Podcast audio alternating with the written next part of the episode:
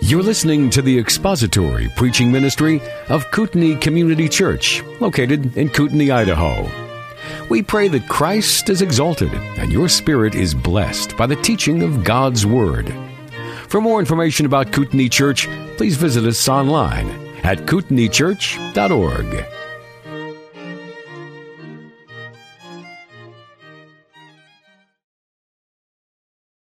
Turn to the book of Jonah, chapter 1.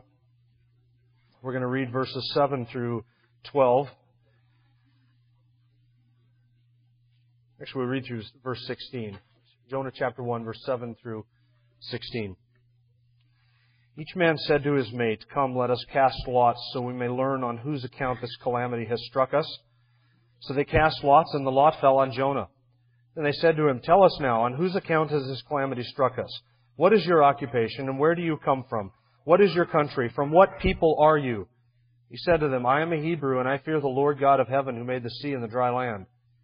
Then the men became extremely frightened, and they said to him, How could you do this? For the men knew that he was fleeing from the presence of the Lord, because he had told them. So they said to him, What should we do to you that the sea may become calm for us? For the sea was becoming increasingly stormy. He said to them, Pick me up and throw me into the sea, then the sea will become calm for you for I know that on account of me this great storm has come upon you. However, the men rowed desperately to return to land, but they could not, for the sea was becoming even stormier against them. Then they called on the Lord and said, We earnestly pray, O Lord, do not let us perish on account of this man's life, and do not put innocent blood on us, for you, O Lord, have done as you have pleased. So they picked up Jonah, threw him into the sea, and the sea stopped its raging. Then the men feared the Lord greatly, and they offered a sacrifice to the Lord and made vows.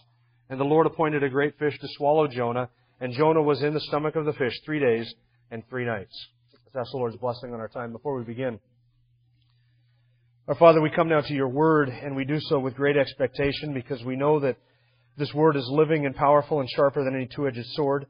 You use it in the power of your Spirit to pierce our hearts, our conscience, and, and our subconscious even. We pray, God, that you would use it this morning as we look at it, as we read it, as we expound upon it and understand it together, we pray that you would speak to us, your people. We come now with that expectation and we ask that you would bless us by the presence of your Spirit and guide us into truth today in Jesus' name. Amen. This storm that comes in Jonah chapter 1 could be looked at from two different perspectives. First, we could look at the storm from the perspective of the sailors, or second, we could look at the storm from the perspective of God. So let's look at it first from the perspective of the sailors. From the sailors' perspective, the storm was a calamity. In fact, they describe it that way twice. In verse 7, Come let us cast lots that we may learn on whose account this calamity has struck us. And then when they identify it as Jonah, the person who is guilty, they said to him in verse 8, Now tell us, on whose account has this calamity struck us? To them it was a disaster, and it was a disaster of the first order. They're out on the sea in their ship, and their boat and something supernatural has come upon them. They understand that this is not a normal weather pattern. This is not a normal event. Something phenomenal is going, and as the storm continues to increase in its uh, in its uh, fearsomeness and in its intensity, they know that the ship is going to break up unless it abates a little bit or something happens to avert this disaster. They have prayed to their God. They have thrown all of their cargo overboard and they are at their wits end. They have no other options. Their back is against the wall and it seems that they have no out. So from their perspective, this is a calamity. This is a disaster. All of their livelihood on this leg of the voyage has been totally jettisoned and thrown overboard, down to the bottom of the sea. And they have nothing left but the ship and their own lives. And from their perspective, it looks like they're about to lose both. But then stop and look at the, pers- the storm from God's perspective for a second. Who's in control of the storm? Who hurled the wind to begin with? God did. He rules the waves. He rules the seas. He controls the storm. He controls the wind. He has brought all of this upon Jonah and upon the crew. And though the storm is an expression of God's anger, His displeasure toward Jonah, it is more than just an expression of his displeasure, it is actually an expression of his love. Because the storm is God pursuing his disobedient and rebellious prophet. The storm is the chastening hand of God. It is God's disciplining hand. And every time that God disciplines his wayward children, it is always motivated by love. It is not as if the Lord is trying his best to kill Jonah. And he's out there angry like some ravaging Greek god, throwing lightning bolts and hurling thunder and wind, trying to kill this prophet. That's not the picture at all. God, through His providence and through His sovereignty, is orchestrating all of these events.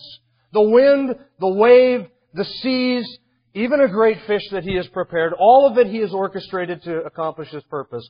All of it He has brought against Jonah for the purpose of backing Jonah into a corner, backing him up against the wall, and making him face reality. And it is a loving storm. Now, all God's discipline that is intended to pursue us is loving. And by the way, God, that's how you got saved to begin with. God pursued you. He came to seek and to save that which was lost. That was you. You didn't find Jesus. Jesus found you. You were the one that was lost. And God pursued you and He hounded you. And some of you could probably tell stories of being backed into a corner and facing one adversity and one difficulty after another until God got your attention to the point where you had to look up and you realized that you had to bow your knee to a sovereign God. That was a loving pursuit. And all of the adversity that came into your life that brought you to Christ was loving adversity. And all adversity that disciplines us or chastens us is for our good, and it's loving adversity. It's loving discipline. And if it is God who has brought us to Himself, and if it is God who has secured us, and if it is Jesus who has promised that He will never let us go, and He will never let anything come between us and the love of God, then He will also do everything in His power to sanctify us and to bring us and to make us complete and more like Christ all the way until the day of Christ Jesus. He will complete the work that He has begun in us, and one of the ways that He does that is through loving discipline. Now Hebrews says, and we read it for the scripture reading, no discipline seems pre- uh, pleasurable for the present, does it? No child enjoys a whooping, at least not one in his right, right mind. No child enjoys discipline. No child enjoys a spanking. But a loving parent understands that those things are necessary in order to deal with disobedience and rebellion. It is the same thing with God's discipline. No discipline that we go through is ever pleasant when we're going through it, but Hebrews says it yields the peaceable fruits of righteousness. Because behind all discipline is God's desire that we would be more fruitful, more productive, more blessed, more obedient, more in line with His will, and more usable to Him. And so he disciplines us for that purpose. Because sin is like a cancer. It is a putrid, vile infection, abscess on the soul.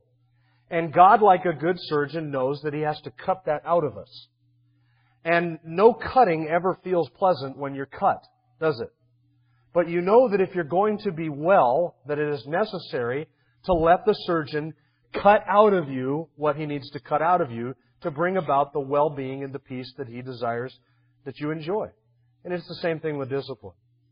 Look, behind the storm is a loving God saying, Jonah, just be obedient and you'll understand the blessing. Just be obedient and you'll bring blessing to others. Just be obedient and you'll be useful to me. That's God's perspective on the storm. Now last week we looked at verses 4 through 6 and we saw that from God's perspective, God is the cause of the storm. Today we're looking at verses 7 through 12 and we're going to see that from the human perspective, Jonah is the cause of the storm. Now let me ask you, who's, who's the reason for the storm? It's both Jonah and it's God, isn't it? That's the theological sort of quandary. From God's perspective, He's the one who has brought this. He has caused this. It's not just some freak occurrence of nature. But from the human perspective, the reason for it is Jonah. And that's what the sailors want to find out. From our perspective, who is behind this? So in verses 4 to 6, we looked at the storm, that God caused the storm. We saw the three reactions to the storm. We saw the sailors' reaction. They were fearful. They called out to their gods for deliverance. That didn't help them any. Then they threw all their cargo overboard. Then we looked at Jonah's reaction, and in his sense of sin-induced slumber and slothfulness and indifference, he is asleep in the midst of the storm, totally indifferent to what's going on around him, probably not caring about his own safety or the safety of anybody else, totally exhausted by his conscience and running from God. Then we looked at the captain's response to the storm, which was to go down and shake Jonah awake and say, Jonah, get up and call on your God. Maybe he will have the power to have mercy on us and we won't perish. Now today we're going to look at the sailor's discovery of who is behind this. From God's perspective, it was he who caused the storm. Now from the human perspective, who is the one guy on board this boat who is behind this? The sailors don't know. So we're going to see in verses 7 through 9 the sailors' discovery. Then in verses 10 through 12, the sailors' distress. And then next week we will look at their dilemma and we will look at their deliverance. And that'll help wrap up chapter 1. So today the sailors' discovery and then their distress. Look at verses 7 through 9. Each man said to his mate, Come on, let it, come let us cast lots so we may learn on whose account this calamity has struck us. Now, we understand because we're third person readers and we weren't there. We, we know who's behind it, don't we? It's Jonah. We know that. But they don't know that yet. They don't know that Jonah is running from God yet. He hasn't said anything. He just showed up like your average voyager, paid his fare, went down, got into his cabin, picked out his hammock, put his stuff underneath of his hammock, crawled in to go to sleep. He's just one of a hundred faces that they had probably seen on this journey. He's just one of perhaps a multitude of people on board the ship. He's just another face in the crowd to them. They have no idea that he's a Jew. They have no idea what's behind this. They don't know the backstory, but they need to find out. And so they say, let's cast lots and see on whose account this calamity, look at that word, this calamity has struck us. Interesting word. It's been used one other time in the book of Jonah already. It's used in verse 2, and this is ironic. I told you there's a lot of irony in, in the book of Jonah. Here's another point of irony. The same word translated calamity in verse 7 is translated wickedness in verse 2. Go to Nineveh and cry out against that city, for their wickedness has come up before me. And here in verse 7, that same word is used to describe the storm. This calamity. We want to find out on whose account this disaster, in verse 2 it's used in a moral sense of a moral disaster. Here it's used in a physical sense of a physical disaster, a calamity, has come upon us. Now here's the irony of it. Those words had to have rung in Jonah's ears with a little, at least a little sense of familiarity. Oh yeah, I've heard that word before. It was used to describe the wickedness of Nineveh coming up before God. God said, go cry out to Nineveh because of its wickedness.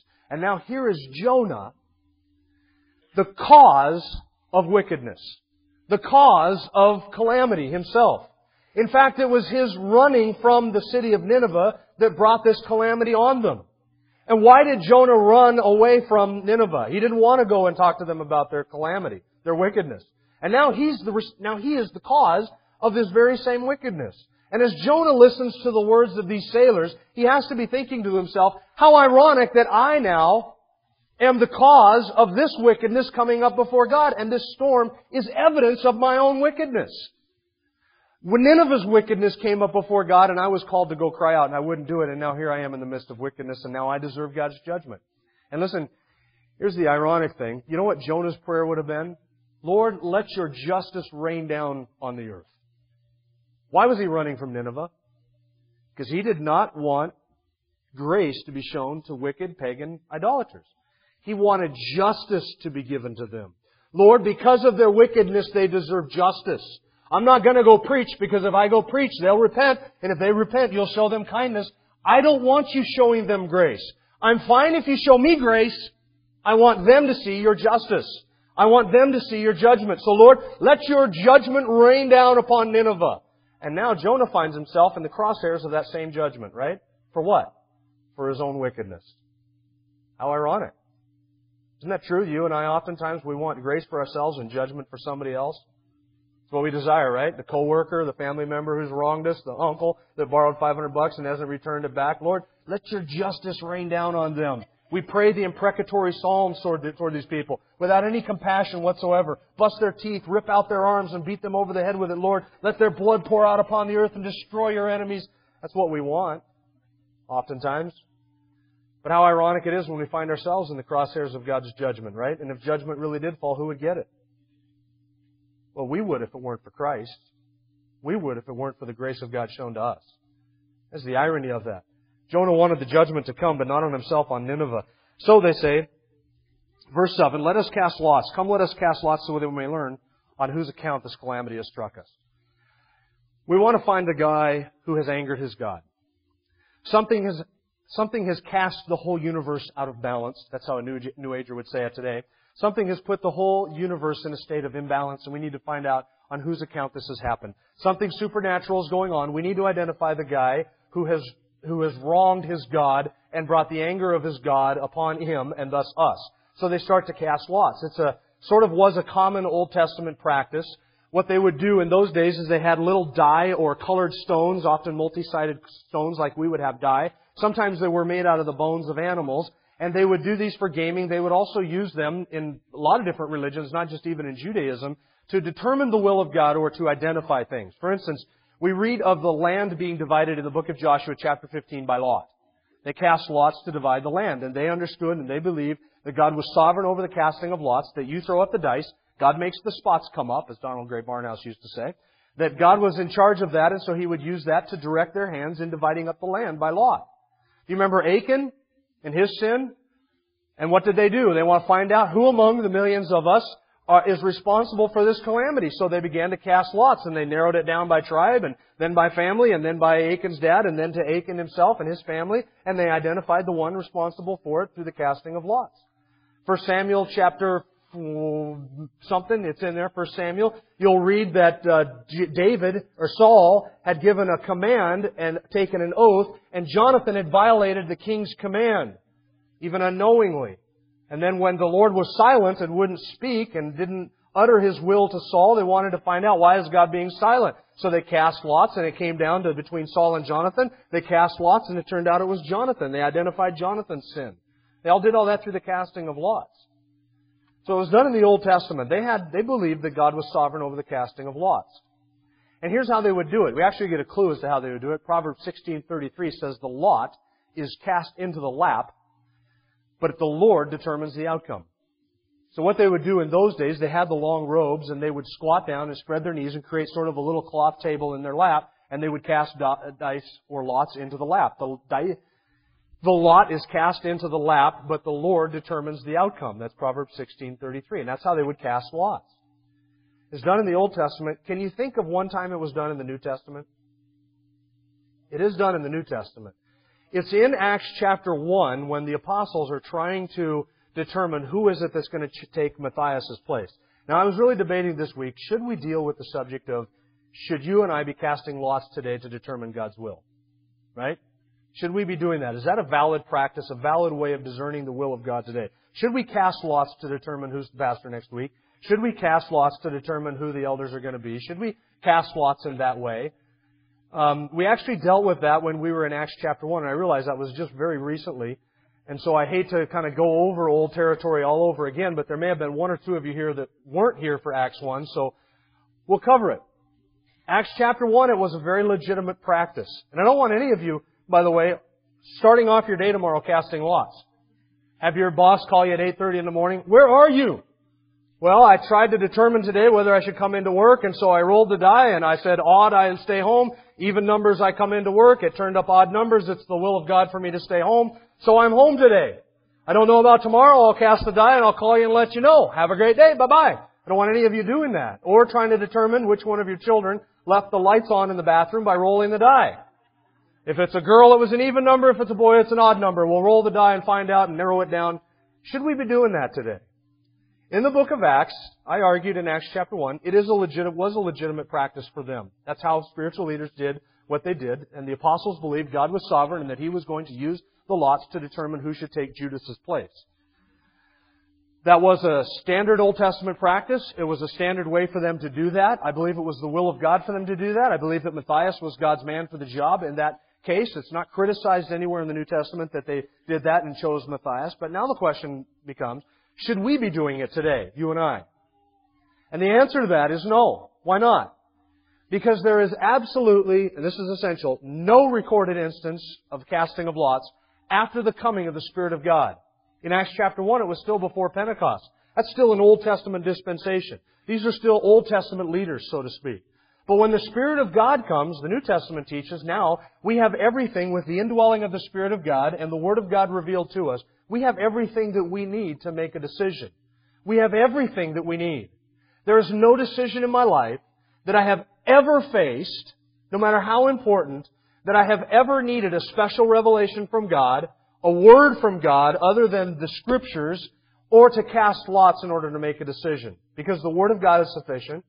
And the Spirit of God is sufficient. You don't see anywhere else in the book of Acts that the apostles ever cast lots. And they faced dozens of crucial decisions in the book of Acts. Paul didn't cast lots to say, should I go to Jerusalem or not on his way back. He didn't cast lots to determine if he should take up an offering. He didn't cast lots to determine who the elders in the city were going to be. They didn't cast lots to identify deacons. They didn't do any of that because they believed with the Word of God and the Spirit of God. They had everything that they needed to make a decision. And so do you and I. So do you cast lots tomorrow morning? Nope. Don't do it. And if you do it, don't blame it on me. It's your own folly. And you get to bear it. We don't cast lots today. But the sailors, they cast lots to find out on whose account has this calamity struck us? And the lot, Jonah says, fell on Jonah. The lot fell on Jonah. Now, who do you think is sovereign over the casting of these lots? You know what's interesting to me? What's interesting to me is how silent Jonah is until the lot lands on him. That, I think, is telling. Because when the sailors said, let's cast lots to see on whose account this calamity has struck us, Jonah knew, right? He wasn't sitting there thinking, oh yeah, this will be interesting. Let's see on whose account this calamity has struck us. Let's see if it's really me because I have this haunting suspicion that it just might be me that's at the center of this, but we'll just sit back and maybe with the rocking of the boat, the lots won't come up quite like they would normally and it'll sort of skew the results a little bit and maybe somebody else will get pinned for this and get thrown overboard. Maybe I will skate through. No, Jonah knew. He knew that God was sovereign over this. He knew what God was going to do. And as that process of elimination went on, as people were eliminated from contention for the guilt of this whole episode, Jonah is silent until it lands on him. And he could have at the beginning of it said, look boys, let me save you a lot of time and trouble. It's me. I'm the one. I'm the guilty man. The whole thing is my fault. He could have come clean in the beginning, but he didn't. He waited until the lot landed on him before he finally said, okay, I am your man. And that's an indication to me, by the way, that Jonah was not even interested in repenting all the way up until the casting of the lot. I still don't think he was repentant even when they identified him. And I'll show you why in a bit. But until his hand is forced, Jonah doesn't come clean with anything. He's sitting in the back watching this whole thing unfold. Could have saved him a lot of time, a lot of effort, a lot of attention to detail, all of that. But he just sits there and waits until it lands on him.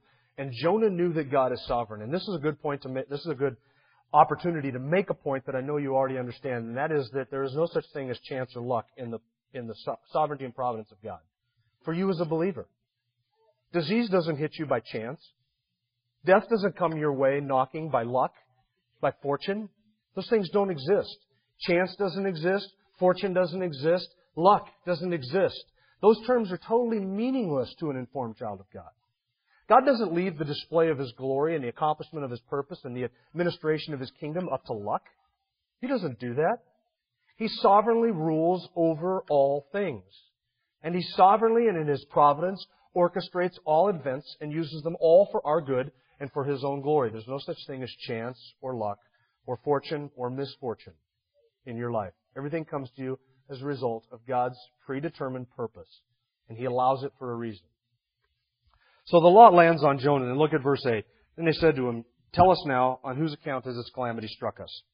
Now, they know that at least Jonah is able to identify whose account the calamity has struck us. And it's not that they're doubting the casting of the lots. They have identified Jonah, and I think they're giving Jonah an opportunity to come clean. All right, you, you, you confess. Tell us what all of this is about. Whose account? Yours? Somebody with you? Traveling companion? The, the mouse in your pocket? Who's, who's responsible for all of this calamity coming upon us? Verse 8. On whose account has the calamity struck us? What is your occupation? Where do you come from? What is your country? From what people are you? Just a barrage of questions. You notice that? Well, if you're holding on to the railing of a ship as it's lurching and tossing and turning in the sea, you don't have a chance to sit there and say, let's have a sip of coffee and we'll discuss what's going on. They begin to fire questions at Jonah like you would expect panicked men on board a ship about to break apart begin to fire questions at him. And it kind of creates the picture that you don't even imagine Jonah having the ability to begin to answer one question before another one's nailed at him. On whose account is this calamity? What is your occupation? Where are you from? Who are you people? What are you doing on board the ship? They're firing the questions at him. So Jonah answers. Verse 9, he said to them, I am a Hebrew, and I fear the Lord God of heaven who made the sea and the dry land. Hebrew was a way of the Jews refer to themselves in foreign context amongst foreigners because that's how foreigners referred to Jews as the Hebrews. So he says, I am a Hebrew and I fear the God of heaven. The God of heaven is a phrase that was used, I think, intentionally by Jonah to indicate his God as opposed to a Phoenician God. These are likely Phoenician sailors. Phoenicians had a God called Baal Shamem. And Baal Shamem meant Lord of Heaven. Jonah identifies his God as the God of heaven, I think, in order to contrast it with the Phoenician God who is known as Baal Shamem, the Lord of heaven. It is as if Jonah is saying, my God is the God of heaven, not your God. The God that I worship is the only God, and the idols that you have fabricated are idols of men's making and men's mind, and they're useless and they're powerless because my God is the God. And since I am a Hebrew, I come from Israel and I come from the people of God, and my God is the God of heaven, and I fear the God who made the heavens and the earth, who made the sea and who made the dry land. Now there's something odd in Jonah's confession. It's the word fear. Now, if you're a Phoenician, you're listening to this on board that ship, what are you thinking?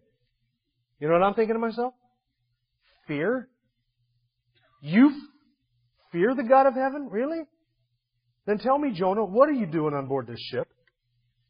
If you really feared the God of heaven, wouldn't you be in Nineveh right now? How can you fear the God of heaven and run from His will straight into the face of what you knew had to be coming calamity? There's a lot of fearing going on on board the ship, Jonah, and none of it is coming from you. You don't fear the storm. You don't fear God. That's why you ran from Him. You're sleeping in the belly of the ship because you don't fear the storm. And He obviously doesn't fear death because He says, you're going to have to throw me overboard. I'm going to have to die before the storm is going to relent. The irony of it is that these sailors feared Jonah's God more than Jonah feared his God. Because verse 10 says what? They were frightened. There's a lot of fearing going on, but it's not Jonah who fears the maker of the sea and the dry land. And by the way, when Jonah says, I fear the God who made the sea, I would have been saying to myself, that's, that's the one we want. That God. That's the one we need to be talking to. The one that made the sea and the dry land. And we want that God too because we're hoping to see some of that real soon. So we have identified the right God. We need to be dealing with the God who made the sea and the dry land. Both of those things are essential. So now you tell us about your God. Jonah didn't fear God. He didn't fear God at all. That's the reason for his sin. Listen, if you ever get to the point where you don't fear your conscience, you don't fear loss of reward, you don't fear consequences, you don't fear shame, you don't fear the wrath and the discipline of God, you don't fear even death itself, you have come to a very dangerous place. And you know why? Because there is no sin you will not commit. When you do not fear God, you have removed all of the barriers, and there is no sin that you are not willing to indulge in if you ever get to the point where you do not fear. That's where Jonah is at. He didn't fear his conscience, and he truly did not fear God. There's nothing theologically wrong with Jonah's confession. I mean, it identifies who God is, that He is the creator of the earth and the heavens and the sea and the dry land, that He's the maker of all things. He rules in heaven. He is the God of gods, the King of kings, the Lord of lords, over every idol, over every people. He's the one true God. Very theologically orthodox confession. But you know what Jonah's problem was? He didn't believe it, really. He wasn't practicing it. He wasn't living it. He says he feared, but he really didn't fear. You know another point of irony in the story? Jonah is on board this ship because he did not want to go to pagan, idol worshipping heathens, Gentiles, and tell them about the God of Israel. Now he's on board the ship, and what is he doing? he's got these pagan, idol worshipping, heathen Gentiles saying, Jonah, tell us about your God. And now he has to preach to them. Isn't that ironic? The very thing that Jonah was trying his hardest to avoid and he sinned and rebelled and he thought, I'll get away from it by going this way. And he went around it. And you know what he ended up finding? Right back at the crossroads again. And now he is faced with having to explain to these pagan, Gentile, idol worshippers who his God is and what his God has done.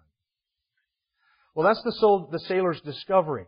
They discover that it's Jonah. Now look at the sailors' distress, beginning in verse 10. Then the men became extremely frightened. It seems to be that they were just frightened before this. Now they are extremely frightened. They are double frightened. Why are they double frightened now? Do you think that they had heard of Jonah's God before? Their well-traveled, well-seasoned sailors had stopped in at Joppa on the coast of the Mediterranean, had probably talked to dozens, if not hundreds of Jews who had made trips with them before. They had, they were familiar with all of the gods of all of the peoples. They are familiar with their idols. They have heard the stories of the Egyptian gods. They've heard the stories of the Israelites' God. They have heard the stories of all these different nations and their gods. They know what the Jews believe their God is capable of doing. And when Jonah says, I serve the God who made the seas, I am a Hebrew, my God is Yahweh, my God is Jehovah. Those sailors would say, we, we know of that God. We have heard of that God. He's the one who parted the Red Sea, right? He's the one who parted the Jordan River, right? He's the one who drowned Pharaoh's armies, right? That God is the God. So now they begin to fear. Now they're doubly frightened. They are extremely frightened. And they say to Jonah, how could you do this? How could you do this? I fear the God of heaven who made the sea and the dry land. I am the one who is responsible for this calamity. And the sailors say, how in the world could you do this? Don't you think that that little piece of information would have come in real handy before we threw all of our cargo overboard? It's just a little bit late. Thanks for offering. But how could you do this? How could you do this to yourself? How could you do this to us? How could you do this to our business, to our ship? How could you flee from your God? Martin, in his commentary on the book of Jonah, describes how that question would have haunted Jonah just in hearing it. How could you leave your God? How could you flee from Him? How could you sin against Him like this? Did you find a worthier portion? Did you find a God who was more worthy of your obedience and your trust? Did you pay up to Him all that you owe Him for His kindness to you? Did you find that He wasn't strong enough? Did your God cross you in some way? Have you found Him to be unfaithful? Have you found Him to be uh, uh, uh, unfruitful to you? Have you found him to lack in his blessings to you? And isn't that the exact same question you ask yourself when you sin and you finally come to your senses? You say, how could I do this? How could I do this? What was I thinking? What kind of senselessness is sin? What kind of senselessness is rebellion? And every time I find myself caught in that position, that's what I say to myself. How could I do this? I wasn't right. I have, I have no rational, no reasonable, no logical reason or excuse for doing what I have done. The same thing with you every time you sin. Same thing with me every time we sin. How could you do this? It would have haunted Jonah. So Jonah says in verse 11, or verse 10 says, the men knew that he was fleeing from the presence of the Lord because he told them. That is, he told them up in verse 9. Verse 9 only gives us part of Jonah's response. Verse 10 indicates that after he told them, I serve or fear the God of heaven, the creator of the sea and the dry land, that he was also telling them, I'm fleeing and running from this God, which is why I'm on board the ship. Verse 11, they said to him, What should we do to you so that the sea may become calm for us? For the sea was becoming increasingly stormy. Now the sailors, they did not want to cross Jonah's God, right? So they want to follow proper protocol. What do we have to do for you, to you? Do we offer a sacrifice? Do we throw you overboard? Do we kill you? Do we cut your throat? Do we offer you as a sacrifice? What do we have to do to get your God off of our back? That's the essence behind their question. You tell us what the proper protocol is in dealing with your God, because we're unfamiliar with Him. We don't know what He expects of us. And they certainly don't want to handle this situation according to their own judgments and do something with Jonah that would make Jonah's God angry with them. Because if this is what Jonah's God is going to do to them when he's angry with Jonah, the last thing that they want is for that same God to be angry with them. So they're asking Jonah, what are we going to do to you or for you in order that your God will preserve us, that the storm may stop, that the sea may become calm? Because the sea was becoming increasingly stormy. So Jonah says in verse 12, he said to them, pick up, pick me up and throw me into the sea. Then the sea will become calm for you, for I know that on account of me this great storm has come upon you. Pick me up and toss me overboard. Now, some people read those words, commentators, and they say, what Jonah is really doing there is he is showing his compassion for that shipload of, of sailors. He is saying to them, you're to have, you throw me overboard, the sea will become calm. In other words, it's sort of a, a martyr-like way of saying, sacrifice me, and you will be safe.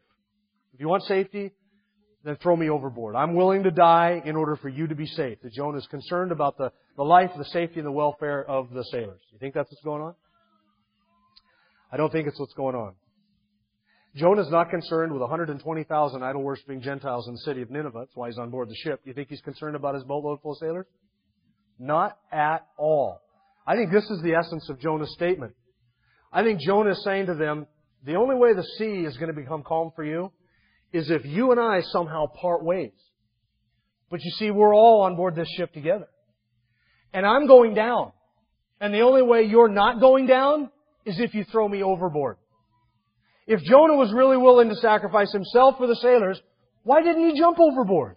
But he doesn't jump overboard. You know why? He's staying on board that ship and he is willing to bring down the whole shipload full of sailors if need be, as long as he can be disobedient. He is that unconcerned for their welfare. He doesn't jump overboard. You know what Jonah could have said? Jonah could have said, look, if you repent of your sin, I'm repenting of my sin, we'll all turn to Jehovah together. We'll become obedient together and obey His word and then the storm will relent. But Jonah doesn't say that. Or Jonah could have said, look, it's on my account that this whole thing has come upon us. If we just turn the ship around, we'll go back to Joppa, I'll get off and I'll go to Nineveh and you'll be safe. Just turn the boat around. But Jonah doesn't say that.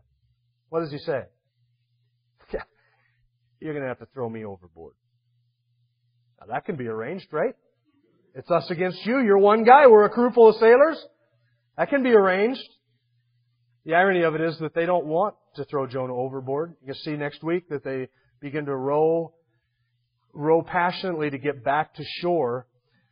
They, these pagan, idol worshipping Gentiles, are not willing to sacrifice one man to save their neck.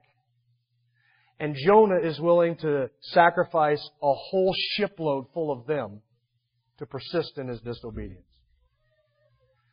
The early church father Chrysostom said, Sin brings the soul into much senselessness. That's true. Sin brings the soul into much senselessness. It blinds us, it pollutes us, distorts our perspective, it tears our heart, it darkens our conscience, it numbs our affections, it makes us so hardened in our own hearts that we would be willing to die rather than to obey. You say, is it possible for a Christian to get to a point where their heart is so hardened they would rather die than obey God? And the answer to that question is yes, it is possible. It happens all the time. And you know how it happens? When we take one step west instead of east.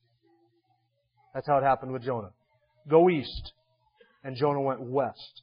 And by the time he's out in the middle of the Mediterranean, his heart is so hardened he would rather die than obey. And not only that, he would rather die and take a boatload of people with him than obey. Sin brings the soul into much senselessness. Let's pray together. Father, we thank you that you have delivered us from our sin. And even though it ravages us and stays with us, even though it is a present reality for all of us, you give us the victory and you deliver us from the power of sin. We thank you, Father, that you continue that sanctifying work. And we ask today that you would give to us the grace to hate sin when we see it in ourselves, to deal with it in the way that you have, have given us to deal with it. That is through confession and repentance and restoration with you. We pray, Father, that you would preserve us and strengthen us. Give us the grace to fight the fight against sin, to wage war against sin in our members and in our own body that we might be holy and walk holy, and we know that it is in, in those days and in those ways that you bless us, and that you turn us to yourself, and we thank you that you chasten us. We thank you that you do discipline us. We thank you mostly that you do not let us go, and you do not let us have our way in sin. It only costs us, and it costs us obedience, among other things. So we ask, Father, that you would sanctify us as your people, and use your word to do that today. In Jesus' name, amen. Thank you for listening to the latest podcast from Kootenai Church. If you'd like to learn more about Kootenai Church or to donate to our church ministry, you can do so online by visiting kootenaichurch.org. We hope you enjoyed this podcast and pray you'll join us again next time. Once again, thank you for listening.